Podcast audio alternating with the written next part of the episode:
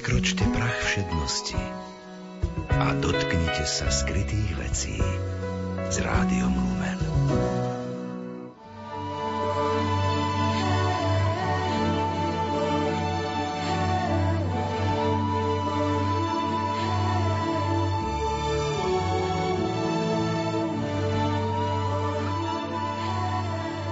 Ak nebol Kristus vzkriesený, potom je márne naše hlásanie a márna je aj naša viera. Takto zvolal apoštol Pavol v prvom liste Korintianom. Reagoval tak na slová niektorých veriacich, ktorí tvrdili, že z mŕtvych stania niet. V dobách prvých kresťanov, v časoch rímskych cisárov, bolo totiž prevládajúcim názorom, že z mŕtvych stanie nie je možné a po smrti človeka čaká len akási smutná, nepresne definovaná existencia. Aké boli predstavy ľudí o posmrtnom živote v dobách Ježiša Krista, o tom si povieme viac v nasledujúcich minútach. Pohodu pri počúvaní vám prajú autory relácie hudobná redaktorka Diana Rauchová, od techniky Jaroslav Fabián a redaktor Martin Ďurčo.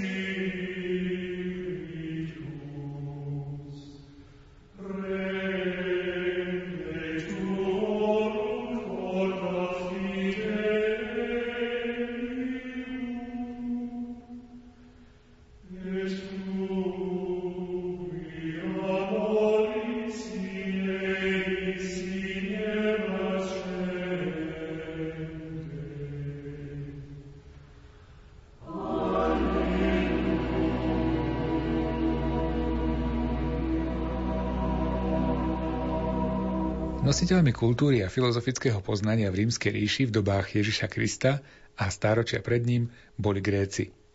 Ich filozofia a náboženské predstavy silne ovplyvňovali nielen Rímanov, ale všetky národy Stredomoria vrátane Židov.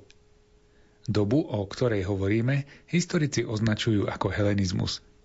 Našim hostom je dnes pani Andrea Korečková, ktorá je biblistka a zároveň znalkyňa starovekej gréčtiny. Venuje sa aj čítaniu a prekladom greckých náhrobných nápisov z helenistického obdobia.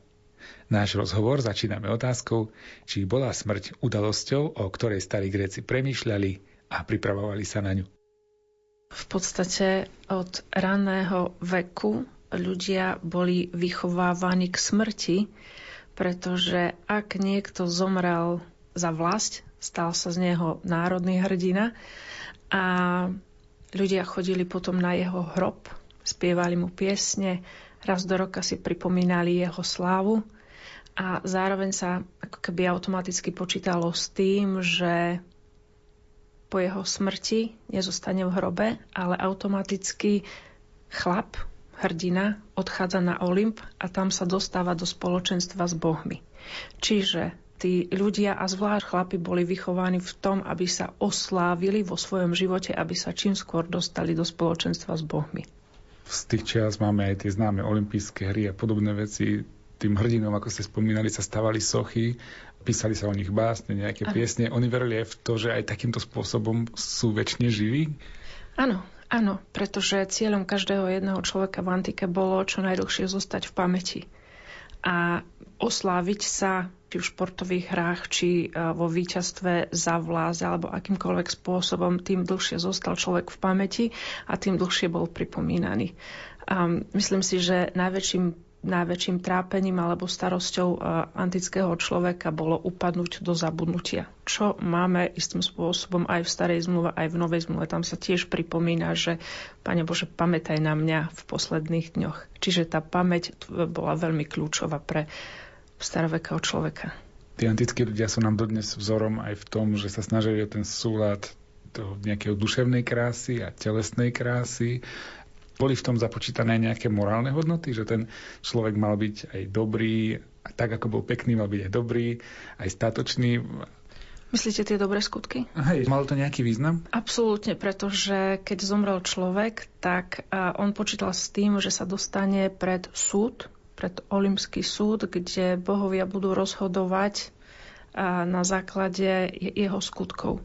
A čím viac dobrých skutkov, tak tým je to lepší kredit pre toho človeka.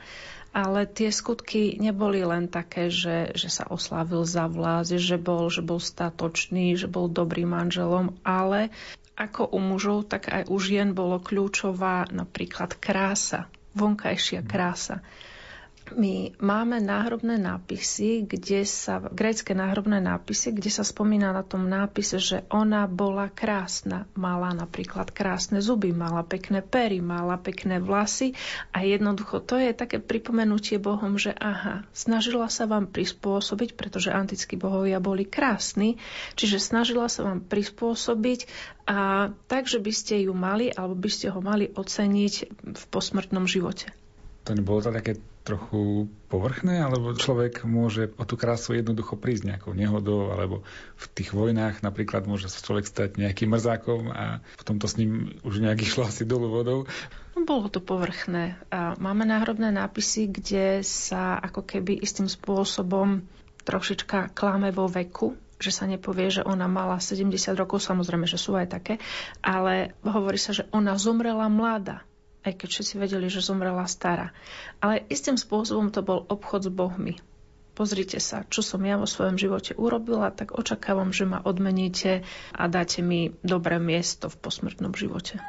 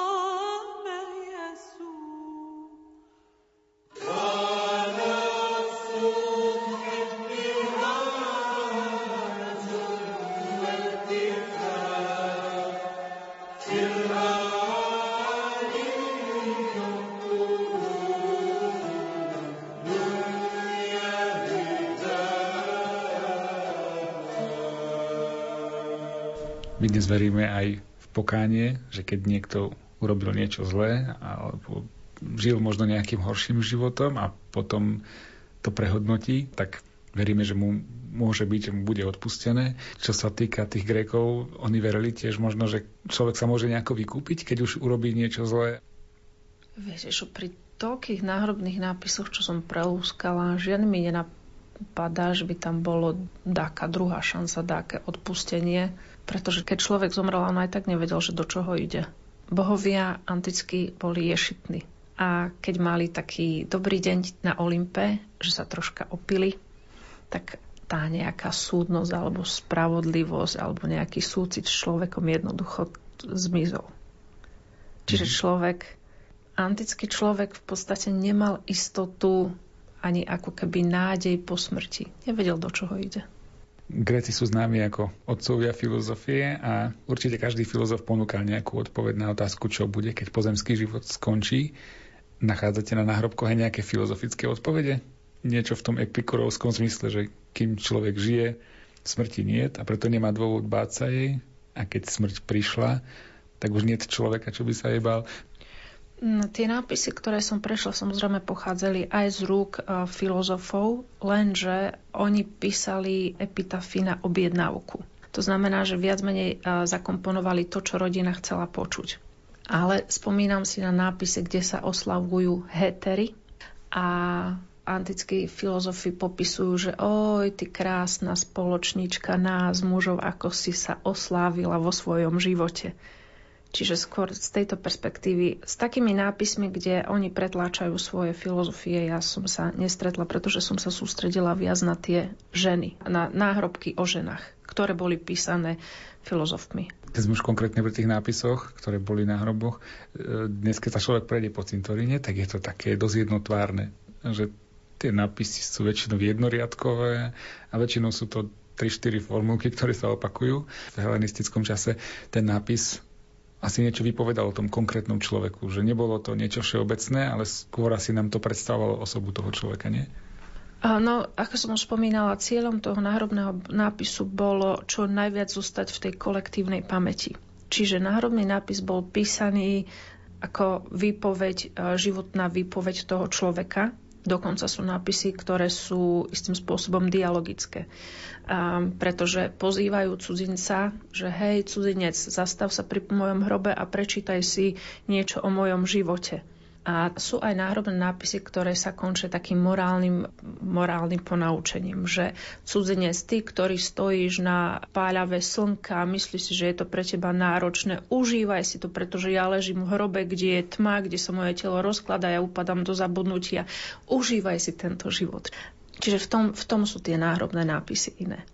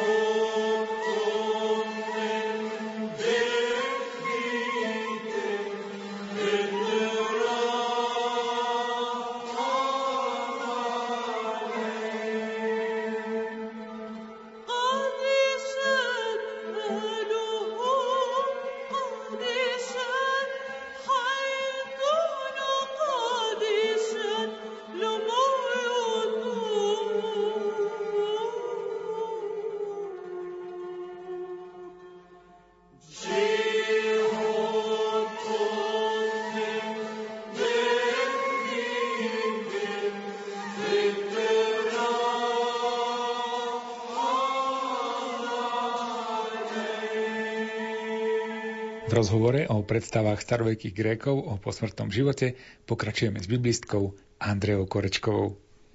Mali Gréci nejaké sviatky alebo nejaké príležitosti, kedy aj chodili na tie hroby svojich príbuzných, alebo ich pochovali a tým už ten človek skončil nejako u nich?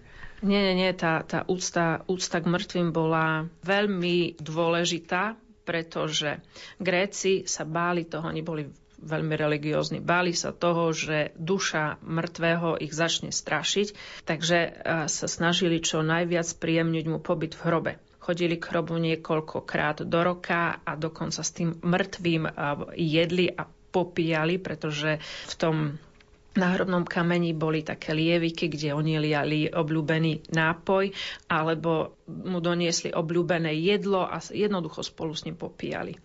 Sú náhrobné nápisy, ktoré vyzývajú kamarátov k tomu, že chlapi, mám rád jablko, mám rád granátové jablko, mám rád taký a taký druh vína, nenoste mi iné veci, doneste mi toto, nech sa s vami najem. Alebo jeden náhrobný nápis hovorí o pijačke Marone, ktorá hovorí, že chcem víno. Lejte mi iba víno, mne nič iné nechutí. Jednoducho v tom stave chcela pokračovať ďalej. Mm-hmm. Je to trochu podobné s tými ranokresťanskými liturgiami, keď sa stretávali v tých katakombách a slávili vlastne pri hroboch tých mučeníkoch tí ranní kresťania nejaké svoje bohoslužby. Nie je to niečo podobné? Je aj nie. My stále potrebujeme myslieť na to, že tí raní kresťania zišli z dákých spoločenstiev, v ktorých žili.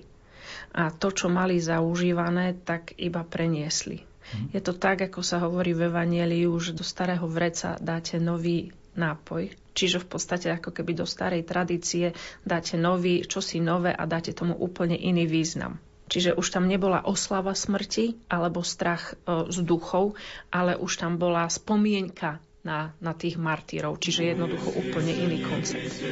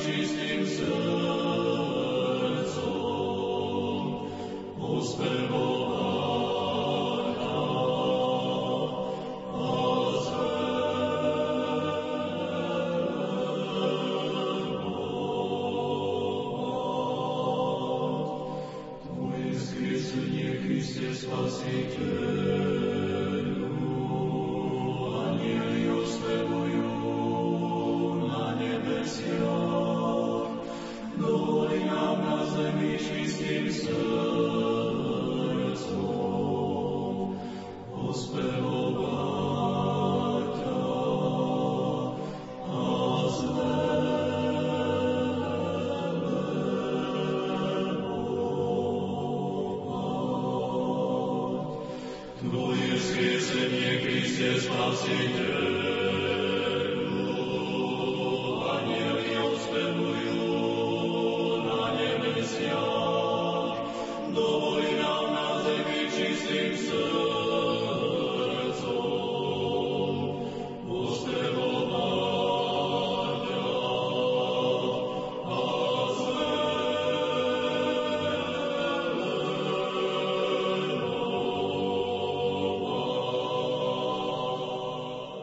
teraz necháme tú filozofiu, zameriame sa na veriacich ľudí. Vieme, že v antike ľudia verili v mnoho bohstiev, mnoho bohov. Ktorí konkrétni bohovia vládli tomu podsvetiu alebo mali na starosti, keď to tak poviem, že túto časť ľudského života, tú časť už po smrti teda? No, ten najdôležitejší boh podsvetia bol Hades. Hades a potom Persefona, jeho manželka. Hades bol v podstate od práveku poslaný do podsvetia, že by jednoducho kradol ľudí a brali ich k sebe, ale Persefona bola do podsvetia vzatá násilne. A je tam pol roka, pol roka sa vracia naspäť na túto zem. Teraz, tým, že je jar, ja na to celkom intenzívne, aktívne myslím, pretože podľa gréckej mytológie práve teraz vychádza Persefona z podsvetia, a prebýva medzi nami. Jednoducho, Persefona sa dostala do podsvetia tak, že v jari zberala kvietky. A teraz, keď mala v ruke rôzne kvietky ako fialky, krokusy a rúže, jednoducho všetko, čo bolo krásne, voňavé a sladké, až keď sa dostala k narcisu a chcela ho vytrhnúť, otvorilo sa podsvetie, Hades ju zobral k sebe. Čiže celý ten polrok je v podsvetí a potom po pol roku sa vracia späť na svet. Perzofona mala veľmi pekný vzťah so svojou mamou Demeter. A keď bola Hadesom vzata do podsvetia, jej mama Demeter ktorá je bohyňou zeme, úrody, sa s tým nevedela zmieriť. Čiže dlho ju hľadala, až sa dostala k najvyššiemu bohu Olympu, Diovi a jednoducho ten jej teda prezradil, kde sa nachádza jej dcéra. No a nakoniec urobili dohodu, že pol roka zostane Perzefona v podsvetí, pol roka zostane so svojou mamou na zemi. A keďže Perzefona sa dostala do podsvetia násilím, je veľmi nešťastná, takže v podstate začala kopírovať to, čo robí jej manžel. To znamená, že ak sa jej zapáčil nejaký človek medzi živými, bol krásny, bol zaujímavý, jednoducho ona sa rozhodla e, zobrať si ho k sebe do podsvetia a užívať si s ním. Takže takýmto spôsobom si v podstate Gréci vysvetľovali, prečo od, odchádzajú mladí ľudia alebo prečo odchádzajú takí vznešení, bohatí a úspešní ľudia. Samozrejme, že aj obyčajní ľudia, ale prečo sú takí, takí dobre vyzerajúci ľudia vzatí v ranom veku do podsvetia. A to preto, lebo Hades v tom má záľubu, Perzefona v tom má záľubu, takže ľudia zomierajú a odchádzajú do posvetia, kde si s nimi užívajú bohovia podsvetia ľudia majú tendenciu si nejako kupovať priazeň toho boha. Dala sa kúpiť aj priazeň nejako týchto bohov po svete? Lebo každý tam raz pôjde, takže asi by bolo logické byť s nimi za dobre. Snažili sa o to nejakým spôsobom ľudia? No, v tom podsvetí Áno, aj nie. V podsvetí sa ľudia snažili nejakým spôsobom ukecať tých bohov, aby k ním boli dobrí. Ale keďže nemali istotu, nikdy nevedeli, ako sa to skončí a niekedy to končilo tak, že tí ľudia boli nahnevaní a vyhrážali sa, že ak mi v tom podsveti spôsobíš ešte horšie muky, ako prežívam tu na zemi, tak jednoducho ver, že tu na zemi ťa budem veľmi preklínať a nebudem, rob, nebudem ti robiť dobré meno. Takže skôr také vyhrážanie. Áno, áno. Lebo v podstate oni nemali istotu, čo ich čaká po smrti.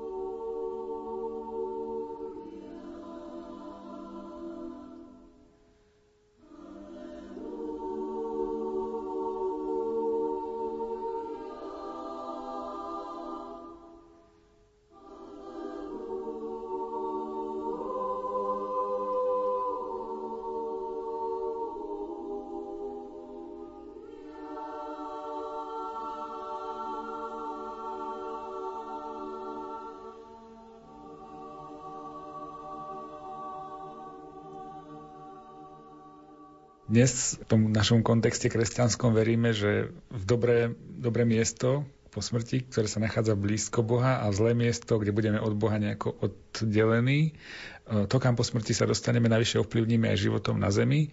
Je táto predstava nejako vzdialená od toho helenistického, alebo je to už niečo, čo tu bolo? No tie skutky v helenizme boli veľmi kľúčové, pretože na základe nich vlastne tí Gréci mohli ovplyvniť vyjednávanie s Bohmi po smrti. Pretože oni povedali, že pozri sa, urobil som vo svojom živote to, že som sa snažil o dokonalo, že som, že som robil dobré meno vlasti, že som bol dobrým manželom, dobrým otcom a teraz od teba očakávam odmenu. Hovorili sme, že tí ľudia chodili do podsvetia, ale bola aj možnosť, že sa dostali na ten Olymp nejakým spôsobom. Ako sa dalo dostať na to lepšie miesto? U chlapov to bolo jednoduchšie, pretože chlap, ktorý sa vlastne oslávil, preslávil za česť svojej vlasti, tak sú náhrobné nápisy, pri ktorých muž jednoducho hovorí, že ja automaticky počítam s tým, že pôjdem na Olymp. Ale čo sa týka ženských náhrobných nápisov, ženy nemali istotu. Ženy hovoria, že kiež by som sa dostala do spoločnosti s bohov kiež by som sa dostala aspoň na nejaké predmestie Olympu, že by mi bolo dobre, ale jednoducho ženy neboli natoľko suverené ako, ako muži. A čo potom na tom Olympe sa dialo? Čo tam s tými bohmi robili v tej ich, ich blízkosti? Sedeli spolu, debatovali, popíjali nápoj nesmrteľnosti, jedli jedlo nesmrteľnosti. A olympskí bohovia boli vegetariáni. Čiže oni mali iba sladký nektár a ambróziu, ktorá ich držala pri živote a udržiavala ich telo krásne a mladé. To bolo dôležité, čiže žiadne meso sa na Olympe nejedlo. A už, už len samozrejme tá taká pohoda, bez starosti, bez náreku, bez, bez akéhokoľvek utrpenia, iba v spoločnosti niečoho vznešeného, to si myslím, že stačilo.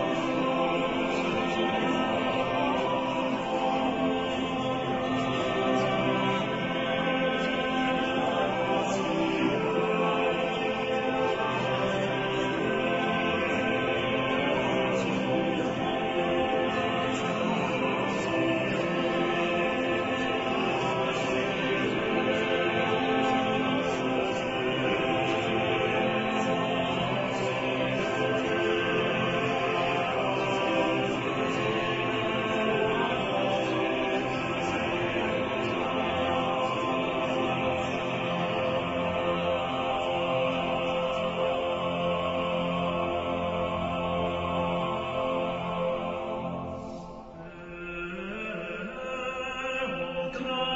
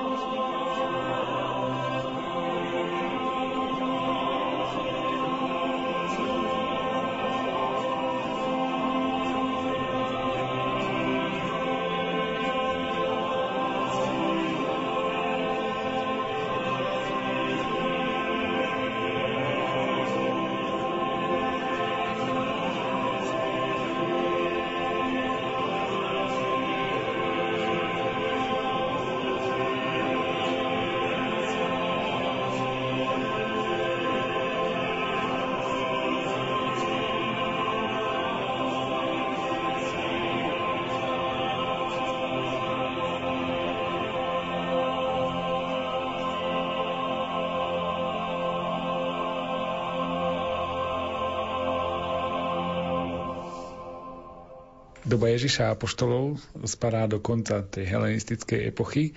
Aká bola v tom čase nejaká prevládajúca viera v ten posmrtný život? Čo sa v tej rímskej ríši všeobecne verilo a aký bol v tom čase nejaký ten dominantný pohľad na to, že kam človek pôjde po smrti? To už sa pýtam biblistky Andrej Korečkovej. No jednoznačne Ježišova smrť do výraznej miery ovplyvnila zmýšľanie antického človeka, ktorý túžil mať nádej. A keďže mu tí jeho olimskí bohovia tú nádej nevedeli poskytnúť, alebo garantovať. Ježišova smrť a vzkriesenie, ako píše apoštol Pavel, bola prvotinou toho všetkého, čo, čo je zasľúbené každému človeku, čo verí v Krista.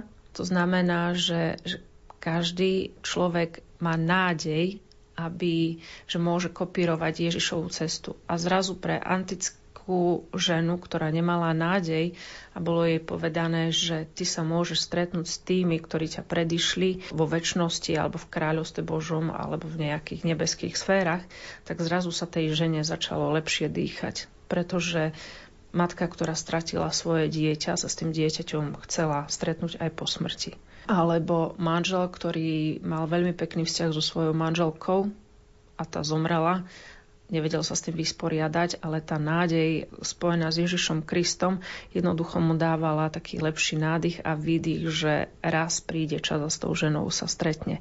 Čiže kresťanstvo prinieslo pohanom taký lepší spôsob vysporiadania sa so smrťou. Z toho, čo hovoríte, tak to bola asi taká najsilnejšia karta aj toho kresťanstva, že ponúkali odpoveď na to, čo bude po smrti, lebo v ten morálny život na Zemi asi verili aj tí Gréci a snažili sa ho žiť teda čo najmorálnejšie, čo vlastne nebola žiadna novinka, ale toto bolo to naj, možno čo toho bežného človeka v tom čase upútalo?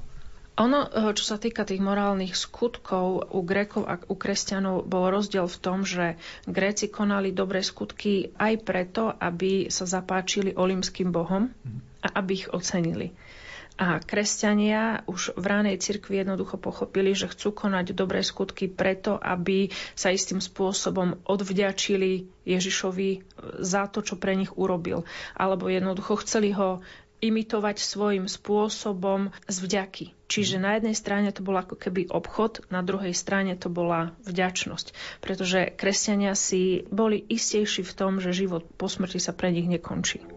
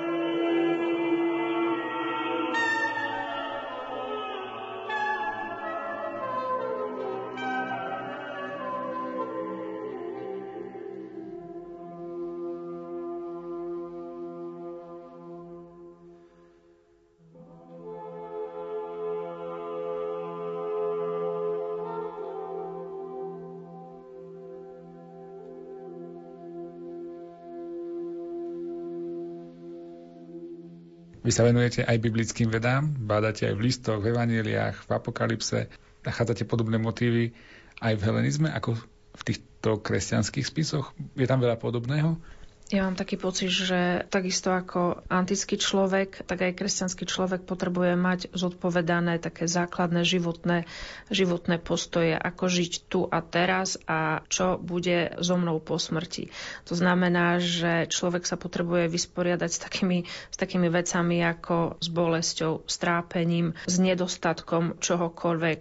A teraz akože svoju posilu, svoju istotu hľada v Ježišovi. My keď sa pozrieme na Evanielia, tak jednoducho nachádzame tam pána Ježiša, ktorý prichádza za ľuďmi, stretáva ich v rôznych situáciách a snaží sa im pomôcť v ich situáciách. Čiže tam máme uzdravenia, máme tam povzbudenia vo viere, máme tam ocenenie človeka. A v podstate to isté my nachádzame aj na náhrobných nápisoch, kde človek takisto má svoje trápenia, svoje výzvy a takisto sa snaží s nimi vysporiadať. Aspoň teraz v tomto období ja, ja čítam novú zmluvu z tohto pohľadu, kde človek hľadá zmysel života alebo nejakú istotu v živote, čoho by sa mohol pridržať. Dnes, keď je človek v Ríme, tak uh, môže navštíviť aj katakomby, môže navštíviť tie aj rannokresťanské hroby, aj tie hrobky, ktoré vlastne boli ešte z tých tesne pred kresťanských čias.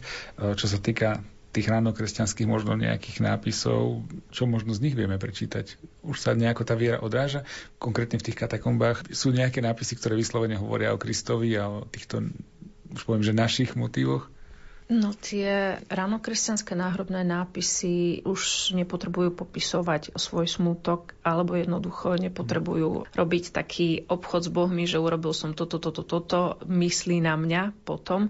Jednoducho Kresťania, ktorí zomreli, už zomierajú s istotou v nádeji. A preto sa im zomiera ľahšie, a pretože vedia, že raz príde čas, keď budú z tej zeme vzkriesení a vzatí do neba. To znamená, že, že ten dôraz na smutok, na bolesť, na zármutok, na neistotu. Jednoducho to všetko padá a tí ľudia sú nahrobené nápisy, ktoré hovoria o spánku, o kresťanské nápisy, ktoré hovoria o spánku a vedia, že je to iba dočasné. Vedeli by sme aj nejaký kresťanský, ranokresťanský nápis prečítať a možno vysvetliť, že čo je v ňom napísané a prečo? Tak jeden náhrobný nápis pochádza z 2. z 3. storočia e, z Betfage alebo z Beršeby a hovorí o Sofii, ktorá je služobničkou a snúbenicou Kristov a zároveň je diakonkou. To znamená, že ona už popisuje vlastne svoju príslušnosť, že svoj pozemský život zasvetila Kristovi a, a slúžila ľuďom, pretože mala skúsenosť s Kristom ako s tým, ktorý slúžil, tak aj ona celý svoj život imituje, kopíruje Krista a je tá, ktorá slúži ostatným. To znamená, že je to viac menej slobodná, slobodná žena, ktorá zasvetila celý svoj život v službe. Toto je jeden nápis a druhý nápis, ten už pochádza z neskôršieho obdobia a tam je zasa pochovaná celá rodina a pri všetkých je jednoducho uvedené, že my všetci sme kresťania. To znamená, že zasa nepotrebujú popisovať dlhé, dlhé litánie o tom, kto sú, kde sú, čo urobili, ale všetci sa priznávajú k tomu, že sú kresťania a vedia, čo s nimi bude po smrti, že, sa, že vyznávajú, že Ježiš Kristus je pánom ich života, ale aj smrti. Spomínali ste, že počas štúdií vás zaujal tak špeciálne apoštol Pavol a jeho pohľady. Jednoducho snažila som sa pochopiť myslenie apoštola Pavla, prečo zvlášť v tom liste korinským kresťanom toľkokrát hovorí o ospravedlnení z milosti a tie skutky ako keby potláčal do úzadia. A pochopila som to až pri štúdiu gréckých náhrobných nápisov a to tým, že jednoducho Apoštol Pavol, keď vstupoval do tých pohanských miest, pretože on bol stanovený za apoštola k pohanom, keď vstupoval do každého jedného mesta, musel prejsť pri cintoríne, ktorý bol e, pred hradbami mesta. A jednoducho, tak ako mnohí putníci, tak aj on si prečítal tie nápisy a tam sa v ňom istým spôsobom utváral ten koncept ospravedlnenia z milosti, nie ospravedlnenia na základe skutkov. Pretože náhrobné nápisy sú plné skutkov, čo všetko urobil človek vo svojom živote, že by na ňo vzliadli antickí bohovia.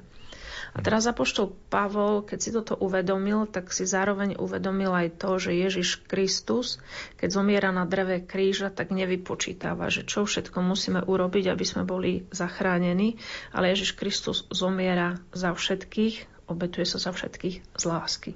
A tento koncept si myslím, že ovplyvnil, alebo že náhrobné nápisy ovplyvnili Apoštola Pavla v tom, že hovorí, že človek je spasený v základe milosti Božej a nie na základe skutkov. Skutky sú už len dôsledok našej viery. Čiže si myslím, že takýmto spôsobom Apoštol Pavol došiel ku svojmu konceptu.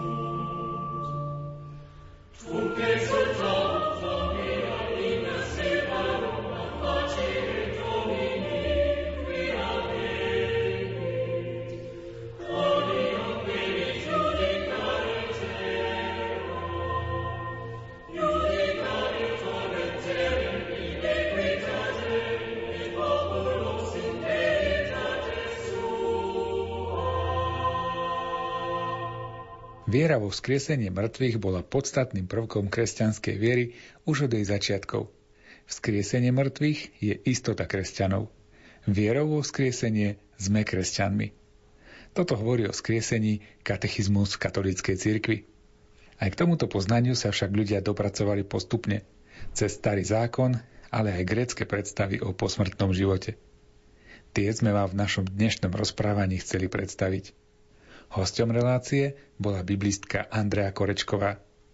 Z Košickej redakcie sa lúčia a príjemný večer vám prajú Diana Rauchová, Jaroslav Fabián a Martin Ďurčo.